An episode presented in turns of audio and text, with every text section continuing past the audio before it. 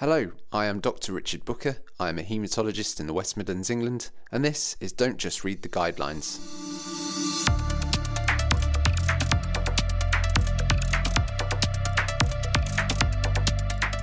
Don't Just Read the Guidelines is a podcast that explores ideas and research at the cutting edge of medicine, especially anything to do with blood.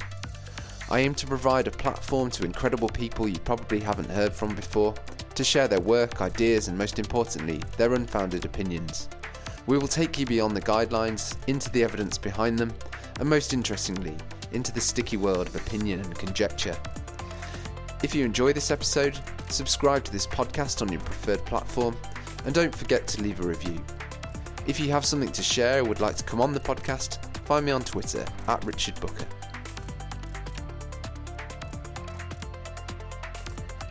Today I'm joined by a good friend and colleague, Dr. David Sutton, who's a consultant haematologist in the deepest, darkest depths of Staffordshire, up in the historic potteries. David is just the kind of person this podcast was made for, someone you may not have heard from before, but who's extremely knowledgeable about both clinical practice and the evidence base behind it. I really enjoyed making this podcast. It's incredibly educational for me, and I'm sure you'll love listening to it time and time again for all those lovely, lovely nuggets of information. So here we go. Hi, welcome back to another episode of Don't Just Read the Guidelines. I'm joined by David Sutton, who's a consultant haematologist at University Hospitals North Midlands in Stoke-on-Trent, who I currently have the pleasure of working with on a daily basis. Um, Dave is a bit of an expert, well, a lot of an expert on anticoagulation, specifically DOACs, and we've had lots of interesting chats about the evidence and various indications. So we just want to go through various controversies uh, with DOACs. Is that all right, Dave? Absolutely. Yeah. Thank you for the very kind introduction, Richard. Pleasure. Um, so let's just start. Clearly, some of my listeners, if there are any yet, um, may not be au fait with all the terminology. So just say, tell me what DOACs are. So DOACs stands for direct oral anticoagulants. Uh, they are a formerly known as NOACs, novel, um, but I would term them as modern blood thinners as opposed to to warfarin and vitamin K antagonists uh, developed from rat poisons in, in the 30s to 1950s. Um, we've had them in clinical use now really for over five years, and based on many studies before that, um, that as, as they describe, they're direct acting on uh, on either thrombin or, or factor 10A, um, and they have myriad benefits over, over warfarin, uh, which is why they are they're now first choice in all the, the modern guidelines. So there's four drugs, isn't there? Yes, yeah. So in the UK, we've got in apixaban, edoxaban, dabigatran, and rivaroxaban. Um, and then the wider readers will be aware of betrixaban, which is available in the States only in thromboprophylaxis in, in medical patients, but that's that's nowhere near the UK at the moment. Yeah, the fabled betrixaban. Why is it? Is it? Is it new? Is it newer than the others? Yes, yeah, and it's been it's been the only one to looked at for thromboprophylaxis in medical patients. Uh, the other four got their footholds in post-op orthopedic VT prophylaxis before their, yeah. their wider license. Are people um, using using them much for for the orthopedic prophylaxis? I've not seen it much. Not not very commonly whatsoever. No, some of that I think is ESCAs and agreements with GPs. Um, orthopedic orthopedic teams vary between aspirin and and low molecular heparin usually. Okay. okay. Um, and I, before we spoke, I um, did a little bit of googling and found the the UK prescribing data for the DOACs, and um, th- so so the UK spent seven hundred million pounds or just over last year on oral anticoagulants, of which only ten million pounds was warfarin. So we're spending over ninety eight percent of our anticoagulant budget is now on now on DOACs, which is pretty incredible, really, for drugs for drugs that have been only around for five or ten years. I guess warfarin's got the additional cost of the of the of the INR monitoring, but DOACs need their hmm. monitoring too, don't they? Yes, I think that's one of the biggest dangers is just assuming these drugs are are safe, simple, and and straightforward. When actually they're they're very easy to get wrong, and we've both seen some of the the variable prescribing in in recent months. Um, yeah. You can have all the randomized trial data in the world for for lower bleeding risk, but if you're if you're not dosing appropriately, not monitoring dynamic variables like renal function and weight, you, you risk overdosing and, and bleeding. And equally, if you're worried, if you're worried you underdose, you, you cause the patient harm. That's been shown to, to be a problem as well. We'll talk about dosing and levels in a bit, um, I guess. Um, but I'll, just going back to the prescribing data, it is really interesting how the, the, the different drugs are, are used. Um, I, I, mean, you've probably got an inkling as to which drugs used the most. Yes, I mean certainly apixaban is um, first choice for many many groups, many indications. Certainly, we we we prefer that in our in our patients. Um, certainly for AF, um, based on our understanding of the randomized trial data, um, particularly the the dependency on renal uh, renal excretion or, or, lack of compared to the others. Okay, so is that the principal reason? Is that, or is it is it more familiarity, or the rep brought a nicer pizza? I'm not accusing you. um, no, no, no, banality. No, I mean the. Um, there, there, are several meta-analyses, which obviously, with all their recognised drawbacks, that, mm. that send a, a, consistent message that apixaban certainly seems to have the lowest bleeding risk profile of them all. Obviously, recognising that you, they've never been compared head to head; they've only ever been compared against mm. against warfarin. Um, but in those randomised trials, apixaban was the only one with with a similar risk of GI bleeding, whereas the other three at their standard dose had a had a higher risk of GI bleeding. Okay. Um, many of our, our elderly patients have other risk factors for GI bleeding, so we tend to, to lean away from that, expose them to that risk in the first place. Yeah, okay. Have you got any inkling as to why? So it's I mean, with dabigatran, obviously that's a pro drug with a with a coating of, of tartaric acid. So that's obviously directly irritant to the the, the gastrointestinal lining, uh, okay. um, akin to a glass of wine with each drug with each dose. okay. um, so that that's the one that might be that might cause direct mucosal injury, leading to bleeding. The others aren't shown to do that. Um, whether it's because with rivaroxaban, edoxaban, you've got a very high high peak effect because they're once daily, so you get a you get a very high maximum concentration. Whereas with the BD drugs, you don't tend to have such high high peaks and drug high, uh, high peaks and troughs. Um, whether it's just the nuances of the trials, they're just heterogeneous trials, and whether it's just slightly different patient groups. I think it's the difficulty is they've not been compared to head to head, mm. head to head, isn't it? Um, I, I guess I do feel sorry for dabigatran. The, the forgotten drug, yes. Yeah. I mean, it was the the first. It certainly was the novel, the first DOAC uh, in common use. Um, I mean, it has. It was the first one to have a, a, direct reversal agent, which was a big concern for many of us with DOACs um, several years ago. Um, but the the drawbacks really are that it's more dependent on renal function. It's got a higher creatinine clearance cutoff. It, it melts like a crayon in the sunshine if you don't store it properly. So it's it's not something that can go into blister packs for elderly patients. It has to be kept in its in its foil. Um, it's been described as a horse tablet by some, so it's a very big tablet, difficult to swallow.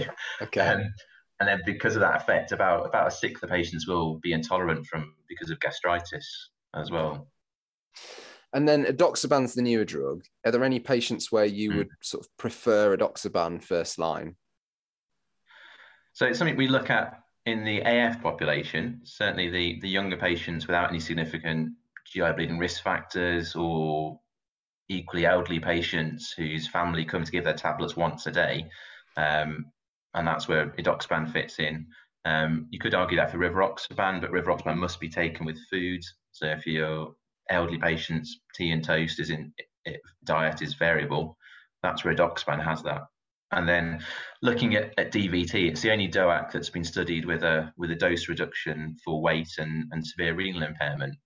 Um, so for your if you're a apixaban rivaroxaban, um, you you give full dose, and it might say use with caution if they've they've got renal impairment. Whereas with the edoxaban, we have a bit more confidence in a yeah. in a 50% dose reduction still being as effective as, as warfarin.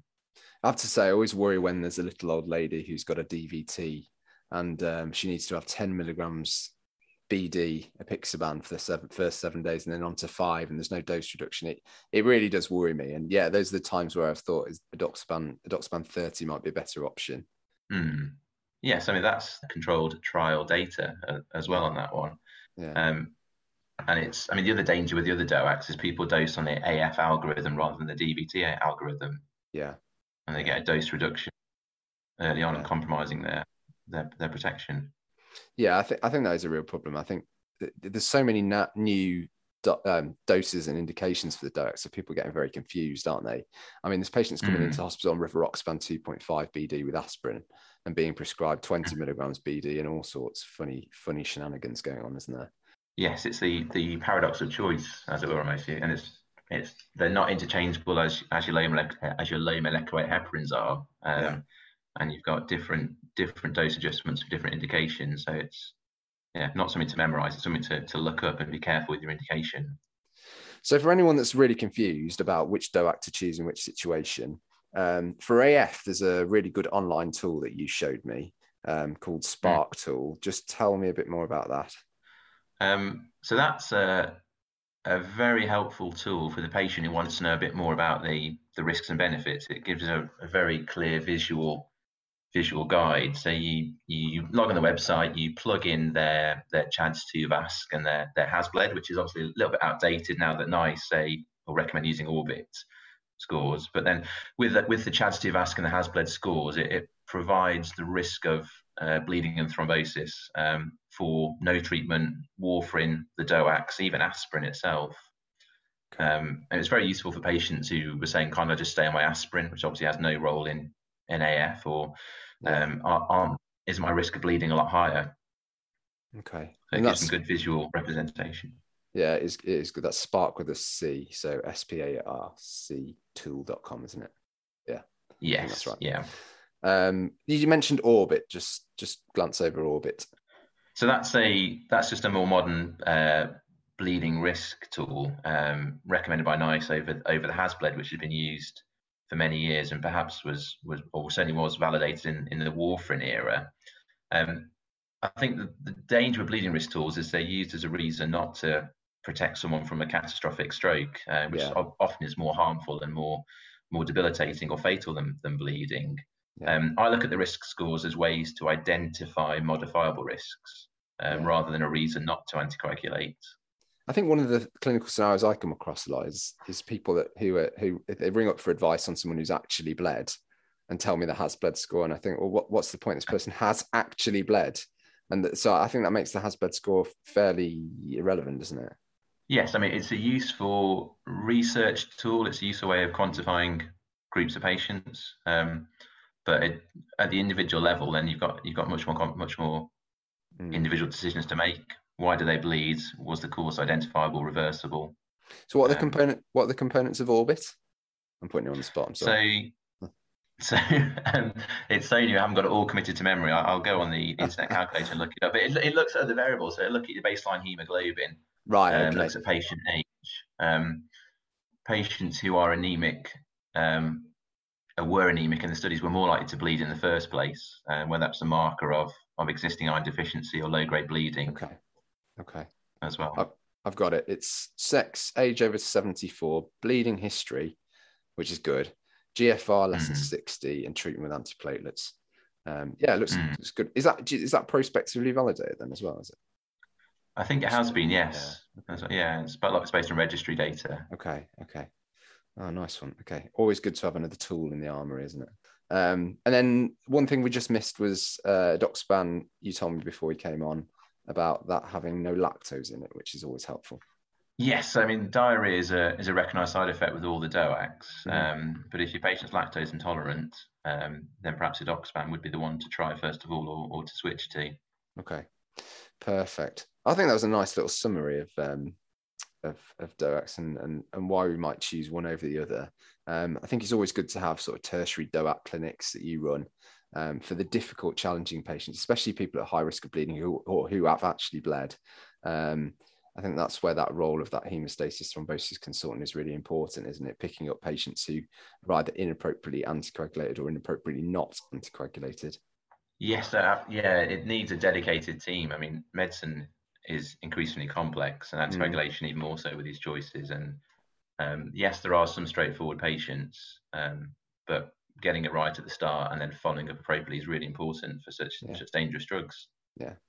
Um, the elephant in the room here for listeners is uh, reversal, but Dave and I are going to do a different podcast on reversal because it's one of my interests. So I know we mentioned idarucizumab, but we'll talk about andexanet and PCC and and all the nuances therein later, um, if that's all right with everybody.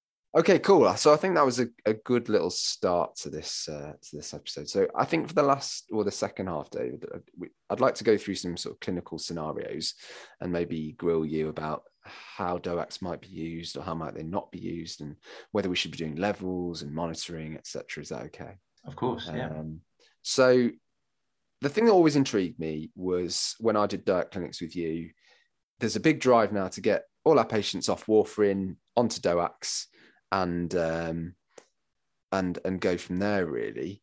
Um, my my my main question in those clinics is what what do you do with someone who's got a very good time and therapeutic range? Maybe it's a little old lady she's 85 her time and therapeutic range is eight, is is uh, 95% she's been on warfarin for 15 years and she's very happy. Um, what do you do in that situation? Do, do, you, do you give her a choice? Do you recommend she carries on with warfarin or do you just sort of plow on and tell her she has to have a Apixaban um, that's, I mean, that's a difficult situation because the the trial data, most the the warfarin arms, the time and range was between 60 and 70 percent. So, I mean, patient with such good time and range is rare. Um, most anticoag clinics will have fewer than a quarter of patients with with very good time and range, just because the nature of warfarin. Mm-hmm. Um, the there are some subgroups and small cohorts showing that even with good time and range, DOACs retain that non-inferiority and, and lower risk of bleeding. Um, so I would still, with confidence, offer that lady a DOAC as, as preference. I wouldn't obviously force her to change if she's going three monthly for INR checks. Yeah. Um, an 85 year old's going to be going three monthly for renal function checks anyway, realistically. Yeah. Um, but if she can have a cranberry juice and a sprouts and arguably half intracranial risk of bleeding, then then a DOAC would still be favourable. Do you think that's true? That half intracranial risk of bleeding, if if she's got such a good TTR? It's. I mean, well, I don't think we know. I think that's the I mean, there, scientifically, you could you could look into tissue factor expression and factor seven blockage with warfarin in the brain being more mm-hmm. important, and a DOAC not not impacting on that. Um, you could look at the fact that a lot of bleeds are actually when the INR is in range anyway, so it's more than just the high INRs that cause bleeding. Okay. Um, so many many patients come in with a normal INR but still have a massive subarachnoid hemorrhage.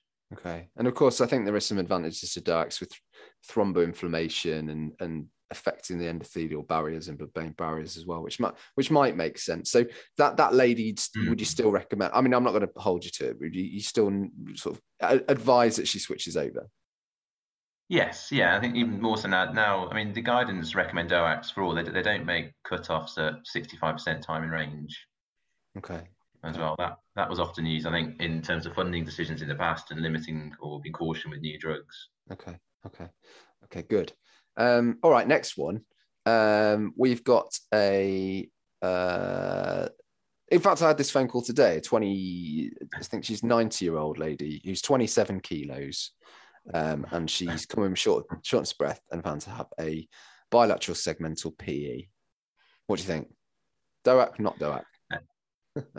so, I mean, that's a huge, a huge warning sign there. I mean, the the hot topic is obese patients, but it's the low body weight patients we need to be more worried about. They certainly seem to have more more bleeding um, for a variety of reasons, and, and low body weight is generally a marker of frailty, um, which is also a risk factor for bleeding.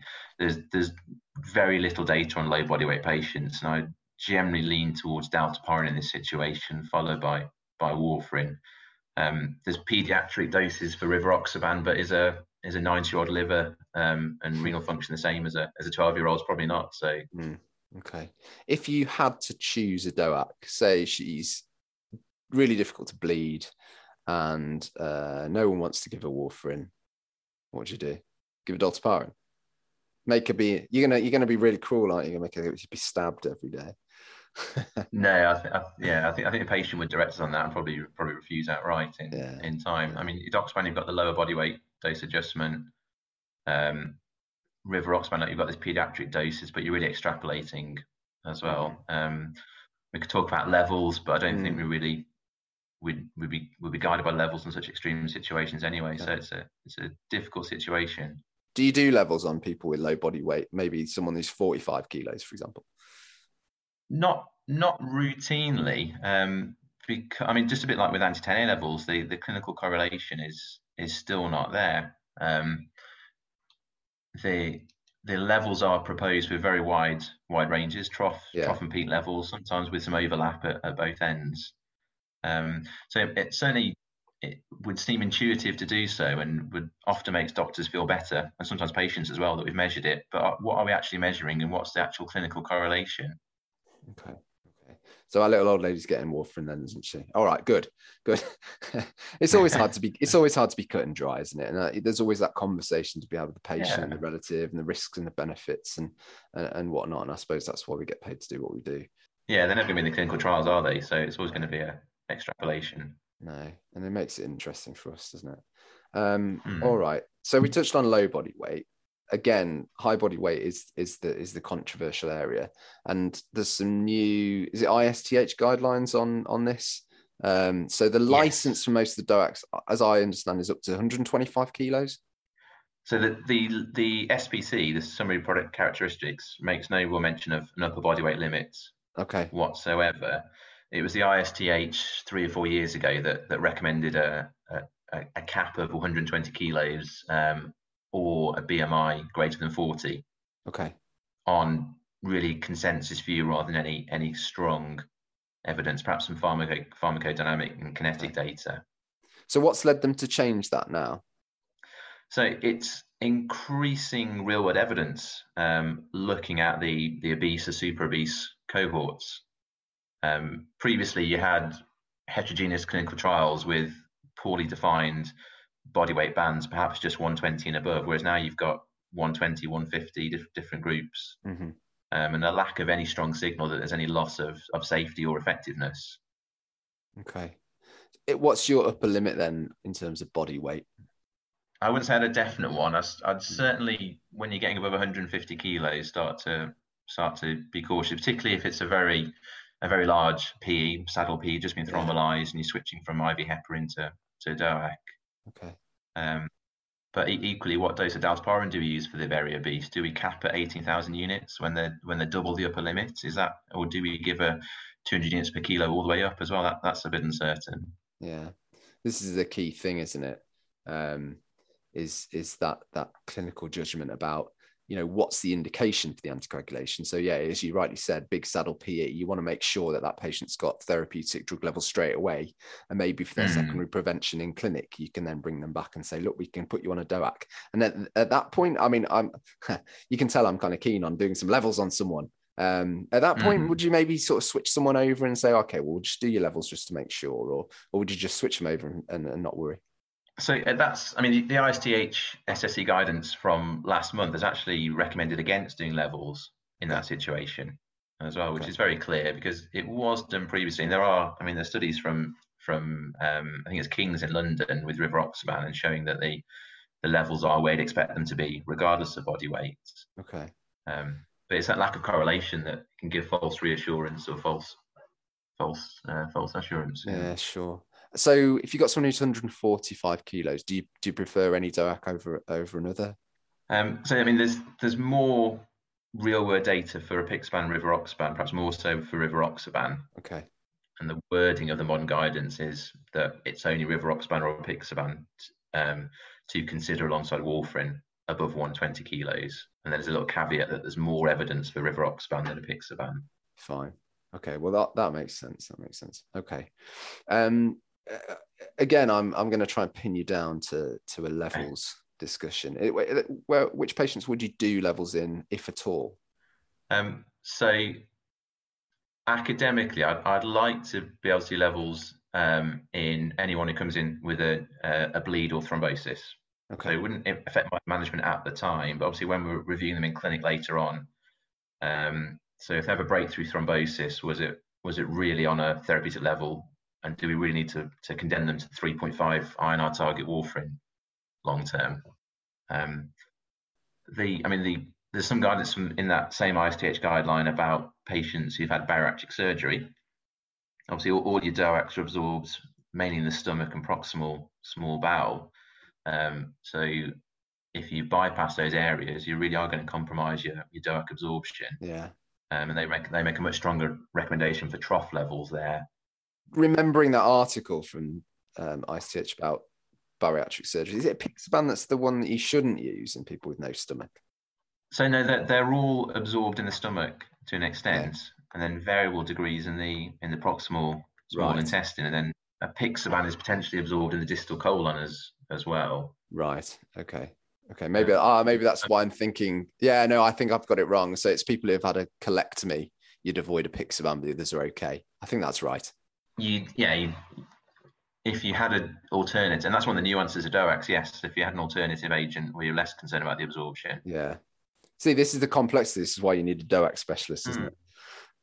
But- well, one, I mean, one of the things with levels is the there's no dose adjustment with the DOACs either. Really, is there? You're not going to. It's not like an INR measurement where you adjust your adjust your DOAC dose. That's not.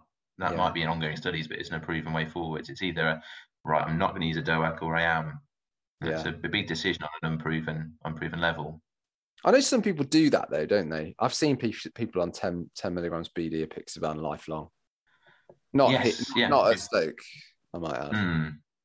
No, yeah, I'm not, not aware of anyone locally. Yeah. Um, but yes, I mean, it in it may be in the future, it may gain traction. There may be evidence. There may be Yeah. studies against warfarin 3.5. It's but discuss it with the patient because it's completely off license. There's there's I mean, arguably a definite risk of bleeding, but is is the benefit there as well? Yeah, I completely agree. I, I, you know, I like to see randomized data on these sorts of things because you are con- you are consigning someone to a to what is essentially a high risk high risk drug, aren't you? Um, Hmm. Okay. Um, all right. So uh, we've covered high body weight. Um, we've covered levels. Rare sites. So rare site thrombosis are quite interesting. Um, clearly, the pathophysiology of them is often different to DVT PE. Um, the two I'd maybe talk about would be cerebral venous sinus and splanchnic vein. So splanchnic vein, just explain to the uninitiated what splanchnic vein or veins are. So it's your main abdominal vein. So your obviously your portal vein, um, with then extension into the either the splenic vein or the superior mesenteric vein. Um, and it's the superior mesenteric vein ones that then lead to intestinal ischemia, small bowel resections. Um, in the long term, your, your portal vein thrombosis can complicate your liver transplant in the future Okay. as well, because you need a portal vein for the for the transplanted liver generally. Okay. And these tend to happen with with what risk factors, or, or do they just spontaneous? or- So there's yeah there's there's an idiopathic group and there's a there's a, a clear uh, clear major provocation. So abdominal surgery, infection, inflammation. Um, patients with with cirrhosis are more more at risk of thrombosis, DVT, splanchnic as well. And you're going to use DOACs in these patients, is that right? So I I I would always think is there a reason why why I couldn't use a DOAC in this in this Mm. situation? Um, the the certainly the cirrhotics are a different group because obviously their their cirrhosis might preclude safe DOAC use anyway. Okay. Um, but you've got the benefits of first pass metabolism. You've got an active drug going through the portal vein as well. Some people would argue it's a deep vein anyway, but I think that's Yeah. stretching it a little bit. I've heard that argument. But they're off, if, you Yeah. if you call them a deep vein, they're on license. But if they're, it, it, it's sketchy, isn't it? Whether they're actually licensed for this indication. Hmm. But I mean, it's we've always used warfarin because that's the only thing we've ever ever had. Um, and that doesn't necessarily mean it's immediately better and superior. And you've got to discuss with the patient Yeah, um, absolutely. and go through it with them. Okay. Hematologists get very excited about splanchnic vein thrombosis because of MPNs, don't they? Um. There's some reflex things you can test for in anyone with sort of idiopathic splanchnic vein thrombosis, isn't there? And that these are in guidelines. I often get often get calls about Mm. them, um, looking for occult MPN. Should we just glance over that? Abs- yeah, so absolutely. So, and th- obviously this includes Budd-Chiari as well, so hepatic vein thrombosis, so other Yeah. side of the liver to the to the portal vein. But you should always um, look for the JAK2 mutation, even in the presence of a normal hematocrit, normal normal platelet counts. Um, it can be a, a kind of a pre, uh, a harbinger or a, a forewarning of of MPN. I did some reading Um, on this recently, and I think there's about 10% of vein, idiopathic splanchnic vein thrombosis are found to have JAK2, V617F. Uh, exon 12 vanishingly rare, MPL Mm. vanishingly rare, um, but CALR, one in 75 patients have CALR. So I think what we tend to do is test them for JAK2, and then if they're negative, test them for CALR, don't we? Yes, yeah, and that's in the, the latest BCSH Yeah. uh, guidelines on erythrocytosis as, as well. Yeah. Um, and then obviously don't forget your other other things. So you, potentially PNH um, as a as a rare site thrombosis trigger, paroxysmal nocturnal hemoglobinuria, and antiphospholipid syndrome, particularly if they've got the the phenotype. What's the phenotype? Sorry, left yeah left that over. um, so that's your typical patient with, with lupus or known autoimmune disease, um, unexplained prolonged APTT, livedo reticularis, um, a, a thrombocytopenia Okay. Okay. as well. So all the kind of pre-test probability factors. The test for lupus, lupus anticoagulant, which is a functional assay. And then we've got Mhm. anti-cardiolipin, anti-beta 2 glycoprotein, haven't we? Yes, the IgG uh, versions of those. And obviously don't dilute anticoagulant if you're anticoagulated because that would often risk a false positive. Yes. If you've got someone who's coming with, let's say they've got spontaneous portal vein thrombosis and the JAK2 is negative, would you would you tell the, would you tell the team to send the antiphospholipid at the time anyway, even if the APT is normal? We yes, because I mean APTT is looking really for for lupus anticoagulants only, depending how how sensitive your lab's reagents are to, to it. Um, Okay. But you could still be double positive for the antibodies. Yeah. Okay. Um, brings us on beautifully to antiphospholipid, doesn't it? Um, so Yes. um, again, I'm kind of keen to just cover the basics as well. So antiphospholipid is what exactly? So I, I think of it as an autoimmune thrombotic syndrome, really. So it's antibodies uh, to a variety of poorly defined targets, generally involving blood vessel, phospholipids, and other other targets, leading to to thrombosis in venous and arterial circulations, and obviously placental circulation, leading to to pregnancy complications.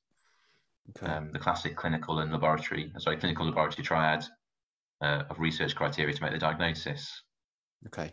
Um, and that's to do with thrombosis and um, the antibodies that we mentioned before. And there's sort of cut-offs and various things, and you have to repeat it at 12 weeks, etc., etc., don't you? Yes, yeah, because their antibodies can be transient.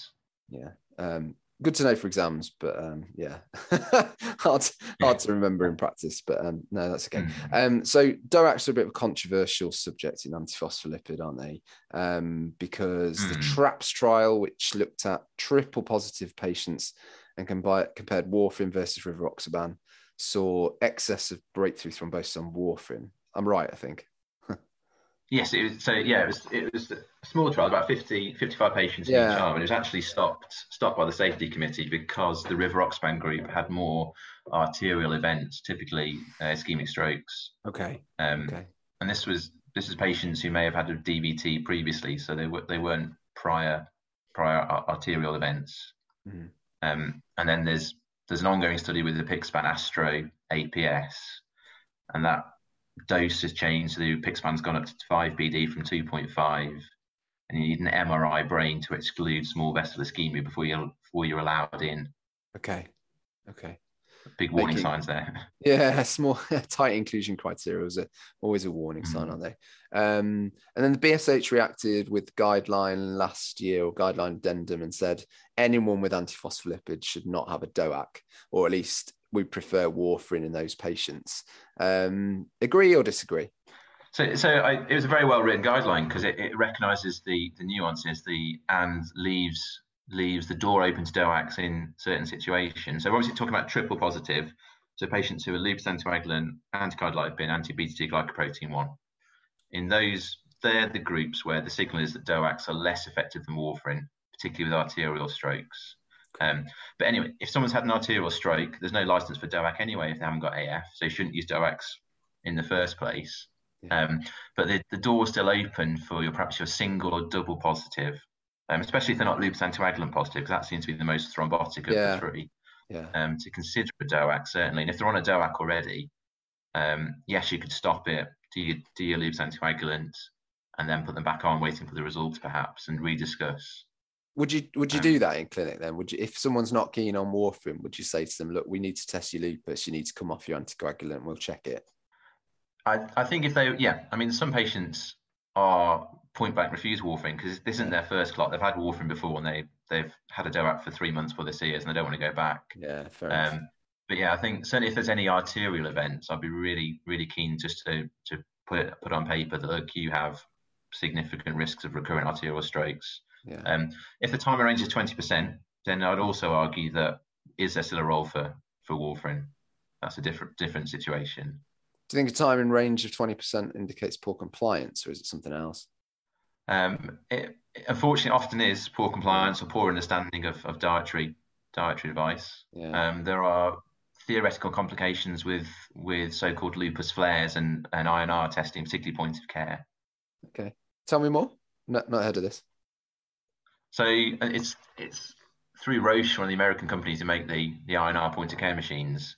There's a big caveat about it, during a lupus flare, the INR may be unreasonable, and we recommend paired oh. samples with um, with with venous INR checks as well. Okay, this is in people with lupus. a lot of headaches. Yeah, this is people with SLE. Yes, sorry, as well as there. Yeah, as a link. As well, yeah. Okay. Okay. Oh, yeah, there's a Venn diagram where they both overlap and exist separately as well. Fine, fine. Um, okay, cool. That's splanchnic vein and APLS. What about cerebral venous sinus thrombosis? So, obviously in vogue because of it, um, mm. but cerebral venous sinus thrombosis can happen um, secondary to inflammation, meningitis, tumor, surgery, but it can happen spontaneously as well, can't it? Um, yes, yeah. And as I understand, not much data on any anticoagulant in this situation.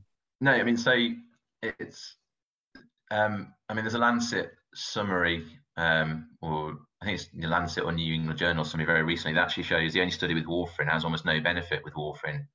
Okay. Um, but we've always had it, we've always used it. It's that it's that reflex. Um, there's a more recent dabigatran versus warfarin that shows comparable safety and efficacy. Okay. Um, but like you say, with it, we're, we're using DOACs now in these patients, and we'll get a lot more traction, a lot more evidence. Yeah, albeit not randomised against placebo.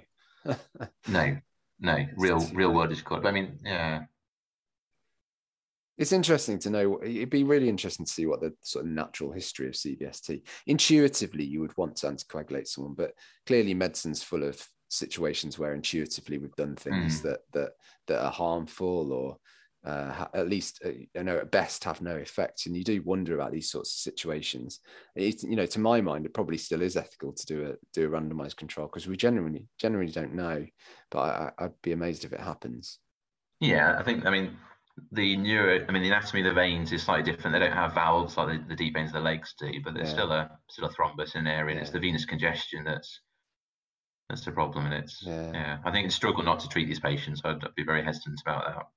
What what do you use then? Do you use low molecular heparin warfarin, or do you suggest dabigatran?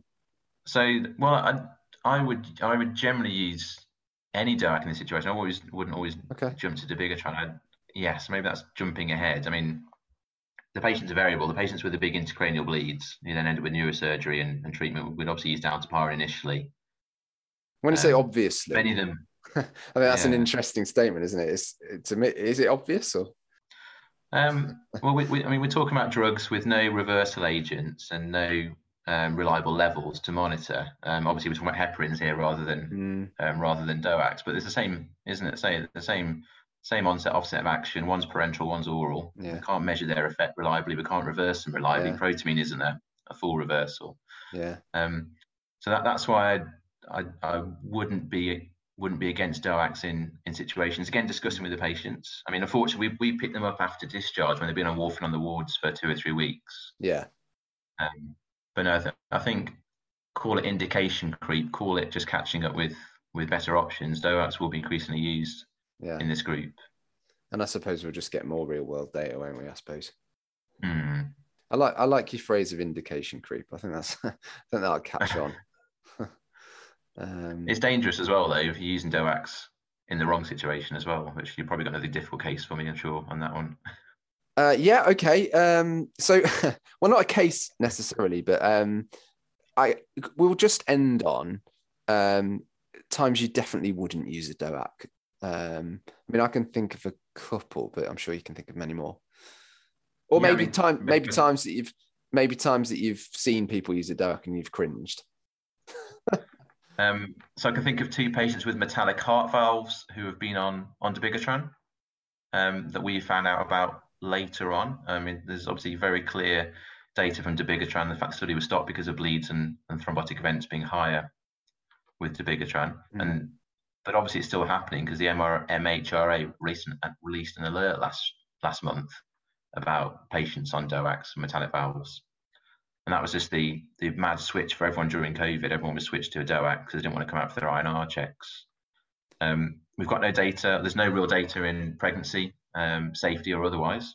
So you need to for your your young females on a DOAC. Always remember um, pregnancy, pills, and periods are kind of three things to, to remember in your counselling. Um, arterial antiphospholipid syndrome is an absolute absolute no for me for DOACs mm-hmm. As well. Anyone who's previously been on warfarin with a target INR of, of 3.5, the DOACs have not been studied in that area. Um, so if they generally need that higher target, then then the DOAC is is, is not comparable. Okay. Albeit um, with with limited evidence for INR of 3.5 as well for breakthrough thrombosis, is that right? Yeah, it, again, it's that intuitive. Mm. We need to do something a bit stronger. It's yeah, it's a bit like antiplatelets don't work. Let's add warfarin, even there's no like an embolic stroke of uncertain source. We'll just add yeah. in. And again, I wouldn't use a DOAC there at the moment. Yeah. And there's evidence. There's two two or three DOAC trials where DOACs are more harmful than aspirin with no better recurrent stroke prevention. Okay. Uh, it, are there any situations where you would switch someone between DOACs, not because of intolerance, but perhaps failure or any other reason? So from a, from one DOAC to another. Mm, mm. Um, so certainly those on a dose adjustment boundary. Um, okay. Might be just more of a practical or safety reason. So if your if your creatinine clearance is around 50 and the one dose of frusemide change away from dropping below it, you're potentially looking at a 50% switch in edoxaban. Um, so if you move to some, something like apixaban, you've got more more of a buffer. Okay. For changes there you, you triggered my brain when you said creatinine clearance because so many mm-hmm. people use the EGFR, and this is an important distinction, isn't it? You need to use cr- calculated creatinine clearance to, to make these decisions. Um, yeah, my little old lady who was 85 and 27 kilos, her EGFR was 84, and her calculated creatinine clearance was 24. So there's there's there's hmm. quite a difference there, and that's what all the licensing is about. Um, I'll, yes. I'll, put you on the spot then. What are the give me the top three things that go wrong with DOACs that people that people get wrong and and and can easily be remedied with a bit of knowledge. So certainly creatinine clearance and EGFR, that's a big hmm. problem. Um, the natural instinct to do no harm and use a lower dose than is indicated by the renal function. So we see a apixaban 2.5 and it should be 5 because they've had minor bleeding or even a major bleeding in the past. And it's counterintuitive, isn't it? Because it's it's putting mm. them at mm. risk of a risk of bleeding with theoretically that that stroke reduction risk is the, the stroke reduction benefit isn't there. Mm. Yeah, there's there's I think there's some some data from a few years ago that it, it, it will quintuple the stroke risk with apixaban without really reducing bleeding if you if you use a lower dose than the, okay. than the renal function okay. dictates. That's interesting. Um, and then, and I guess less common now, but previously it was unnecessary co-prescription of antiplatelets. Um, continued longer than necessary or, or not reviewed regularly. That's another because that will double your risk of bleeding Fine. with any antithrombotic. I always think it's good if we're not sure, just check the cardiologist because the, these indications are changing all the time, aren't they? And um, mm. often the, the dual antiplatelets and things or cardiology or, or vascular. Um, and it confuses the hell out of me with all, all the new indications and, and different stents and uh, and whatnot, which is, yes. you know, with cardiology and hematology are sister specialties in many ways. Um, but um, mm. we have to try and have to try and communicate between ourselves to, to try and make sure these. Yeah, no, re- yeah, very important to pick up the phone and speak to your to your cardiologist or the patient's cardiologist because my knowledge of the anatomy of the vessels and if if they've had a stent but their their reserve of other vessels is limited, then the aspirin may still be needed, and it's a, a balanced decision. Fantastic. Right, I've probably exhausted you. We've both got small children. We both get very limited sleep, and we both survive on coffee. Um, um, so we better we better leave it there. We're going to meet again and talk about uh, DOAC reversal agents, which is yes. a really interesting area. Um, it has some serious implications and some serious cost implications as well. So it's important to talk about. And then I'm sure over the next uh, year or two, we'll have plenty more to talk about as we both learn. And there's more indications for DOACs coming out. So um, I am sure David's going to be a friend of this podcast if it ever gains any traction and gains more than you know 15 listeners. So of course, I'm sure it will, Rich. I'm sure it will. um, I'm going to put some of the um, I'm going to put some of the trials that we've mentioned and, and resources in the show notes so you guys can click on them. Um, and if uh, you ever want to ask me or David anything, just send me a message on Twitter and I will pass it on. Lovely. All right. Take care. Thanks. Thanks, Richard.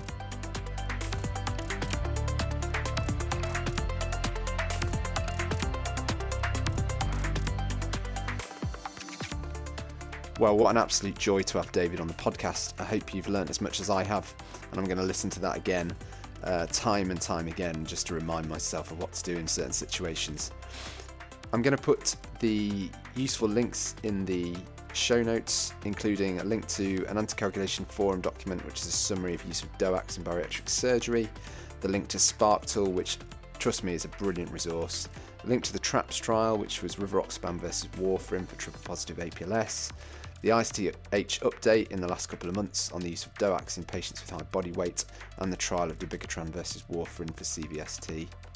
Stay tuned for more exciting podcasts in the coming weeks. I'm going to have David on again talking about anticoagulation reversal and a three way discussion between um, two amazing people, Tom and Alex, who respectively run uh, Hemebase and Buku Hematology, which are two awesome educational websites and apps, respectively. Um, we'll be recording that shortly and it will be available in the next week or so.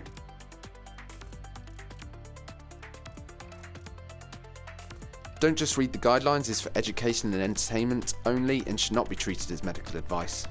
I certainly cannot guarantee the factual accuracy of the content, but if you do notice any errors, feel free to send me some constructive criticism on Twitter. Don't Just Read the Guidelines is recorded and produced by Richard Booker, and music is by Scott Holmes.